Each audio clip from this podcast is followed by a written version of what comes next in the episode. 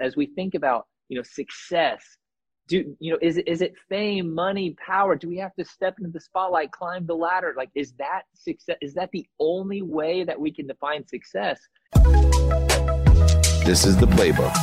Tim Schurrer, he wrote the book The Secret Society of Success. Say that 10 times fast. Look, we share uh, a philosophy about success and the subtleties of success and the secrets of success and the aggregation of success and the, I call it the empty mile of success. Uh, why so few people experience success uh, as a perpetuity state uh, of happiness, which is to me the enjoyment of the consistent everyday, persistent without quit pursuit of your potential. Um, let's get into that book because um, you've worked with some extremely successful people uh, to collaborate and coordinate on your book. What are some of the lessons that people are going to not only learn, be exposed to, learn, but also be able to implement? Because you know, there's a lot of books that are entertaining, but we have no takeaways, no executable items to work upon in practice. Your book's different. We're given practical advice on how to be successful. Yeah. So, you know, I'm, I'm sure y'all are familiar with the story of Apollo 11. You've got Neil Armstrong, Buzz Aldrin, you know, one small step for man, one giant leap for mankind. But what a lot of people don't know, there's actually a third astronaut on that mission, and his name was Michael Collins. So here you have Michael Collins, the guy Ubers Neil and Buzz to the moon, drops them off so that they can do these various tasks on the moon's surface, while he, back in the command module, orbits the moon something like 26 times until the guys are ready to be picked up and brought back to Earth. And to me, what would make this a pretty miserable story would be if Michael Collins gets back, sits down with the press, and you know says, "Well, it sure would have been nice to walk on the moon," and you know acted like a victim, tried to take a spotlight away from the mission as a whole. But what's beautiful is that's not at all what happened. He talked about instead with the press how content he was to have had one of those three seats. So it's interesting to me that for so many of us, as we think about, you know, success, do you know, is it is it fame, money, power? Do we have to step into the spotlight, climb the ladder? Like, is that success? Is that the only way that we can define success? And, and I just feel like as I've lived my life the last 10, 15 years, really navigating my career, it's stories like Michael Collins that really show me a new way to approach my life and my career, being content with the seat that I have, and also seeing myself as somebody who contributes to a larger mission. So, for so many of us, we're trying to make it about us.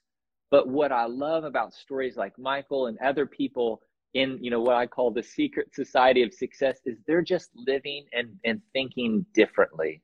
And so that's the way that I think so many of us, even just from the very beginning, are we thinking that it's all about us are we content playing the role and contributing to a larger mission, if you will?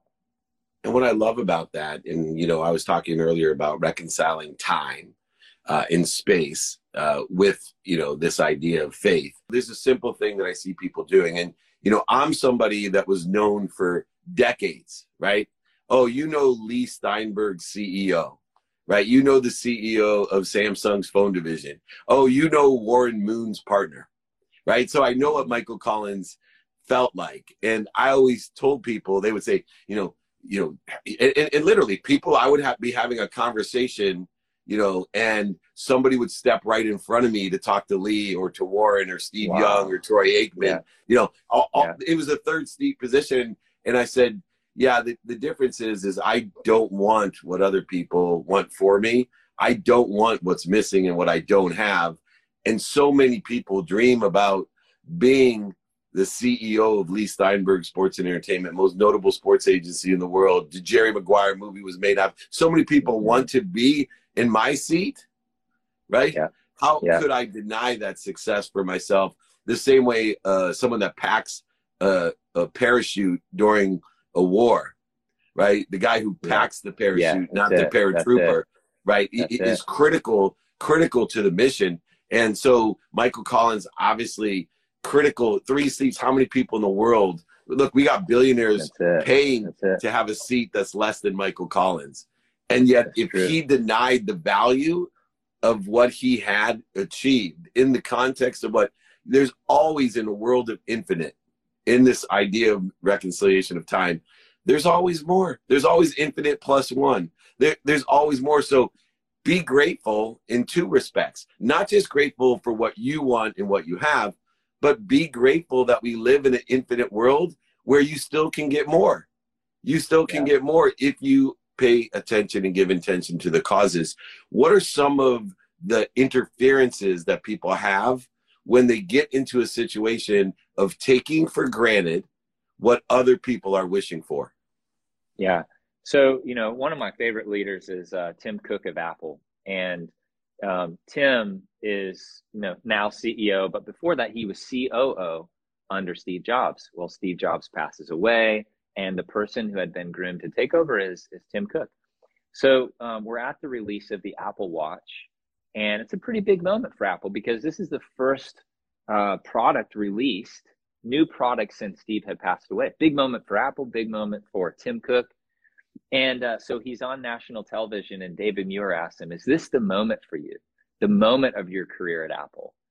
And just think about how you would respond in that moment, right? You're kind of, you're talking and describing, okay, these people who are in the shadow of a leader, right? um, very much under the radar. And Tim Cook had been operating for decades, you know, behind the scenes. People don't know what he's contributing. And what I love about his response is he, he goes in the opposite direction than most of us probably would have responded with. We would have wanted to take the credit, take the bait, use that opportunity to revel in the spotlight. But when he's asked, is this the moment for you, the moment of your career at Apple? He says, well, it's a moment for Apple. I don't really think about myself that much. So here you have a leader casting a shadow that says, Hey, I don't need the spotlight. I don't care if I get the credit or not. And in fact, I'm going to use this as an opportunity to give credit to my team. To me, that's that's humble confidence. That's a humility, knowing your role and the part that you play, but also caring so much about the people on your team and the work that they've done that you know, it's what hundreds, if not thousands of people that would have taken to release a product like that. So he doesn't take the bait. He gives credit to his team, but also he has enough confidence in the part and the value that he's bringing that he doesn't need to remind us about it. He doesn't need people to, you know, pat him on the back. So I just love those kinds of responses. Those kinds of leaders show us how to define success a little bit differently. Maybe success isn't getting the spotlight. Maybe success is shining the spotlight on somebody else. Elevating others to elevate themselves. I just got back from Saudi Arabia and Riyadh, and we had the Global Entrepreneurship Congress. Uh, and the keynote speakers were myself, Steve Wozniak, uh, Marc Randolph, Marc Randolph, who's the, um, the founder of Netflix, and of course, uh, Mr. Hoffman himself, the founder uh, of um, a Priceline, and we were all third seat leaders, right? We yeah. we all most people, if you besides Steve, who just because Apple was so huge, but he still was a third seat, you know, of course at Apple uh, as well, and you know besides you know him in notoriety, most people don't know who Jeff Hoffman, Marc Randolph, or David Meltzer are in the world yes, yeah. there there were yeah. people there that were going goo goo and gaga, and just like people who know space travel would go completely nuts if they met Michael Collins. Michael Collins. Yeah, right. And, and, and Tim Cook, by the way, right? Like most yeah, people are probably like, oh, that's that guy's name. That mm-hmm. to me mm-hmm. means you you are an intelligent follower. You are a great leader. You're elevating others to elevate yourself, and you understand how things get done. And it's so interesting because I'm in this transition in my own career from being a third seat to a second seat. Uh, and the only way that I've made this transition is all the other third seats with me, you know, and, and I think it's easier to, to have come from the third seat and appreciate that, uh, and have appreciation for that to get to the second seat, uh, as well. Um, for you in this transition, some people never want to get to the second seat or even the first seat uh, yeah. Some people will never get to the third seat. How can people be successful even if they don't have a seat at the table and they're working towards the seat at the table? Yeah. So I. Um, I was at a concert and there there was a moment in the concert where the lead singer is playing guitar standing center stage for the next song he jumps back onto a piano which is a little bit further back on the stage and for a minute the guy running the spotlight lost him and so you could we all in the audience saw what was going on. It's like he's doing figure eights on the stage. We knew he was lost right? And so the lead singer you know he's like hey gotta stay with me bro and just was kind of joking. Everybody was laughing and, and he found him. The show went on right? But I, I just it got me thinking isn't it interesting if that guy does his job well with excellence he becomes invisible? Nobody even notices him. Right. and there's so many of us that feel invisible so how do we get the motivation to stay in it and just to keep moving right and so there's this um this this quote that i had heard and it said you know help enough people get what they want and eventually you'll get what you want Zig Ziglar. It's a it's a great start, but here's the problem that I have with that.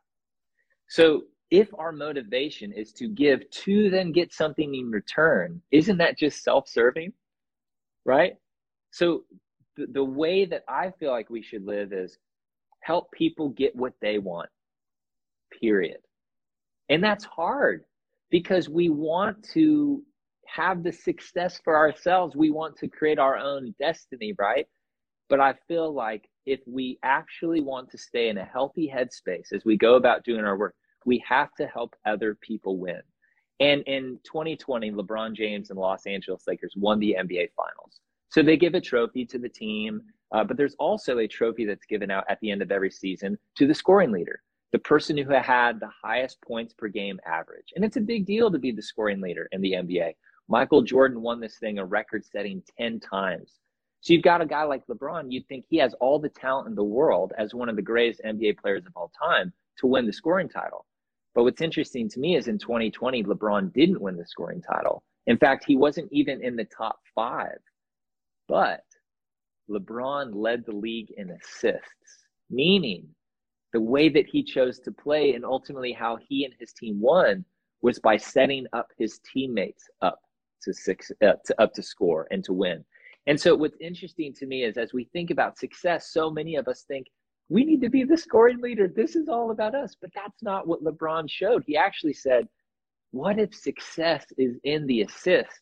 So if we want to progress in our careers, I just feel like if we can operate with that kind of a headspace, with that motivation, help somebody else win, help somebody get what they want, I just believe the rest is going to take care of itself yeah, it's a mindset of having a value add perspective in life, not a zero sum uh, perspective where we give That's to it. receive. Bob Proctor, uh, you know, my mentor who passed away recently, you know, always said, "Don't give to receive." Receive so you can give more unconditionally, mm. and then you'll be able to receive any more. What we need to do is appreciate what we have, which expands its value, acknowledge it by giving it away, letting it be lost, stolen, or even manipulated, but then make sure that we ask for more, not necessarily from the person we're giving to, right? But making sure we're asking the universe or wishing, you know, the one thing that Steve Jobs didn't have was his health.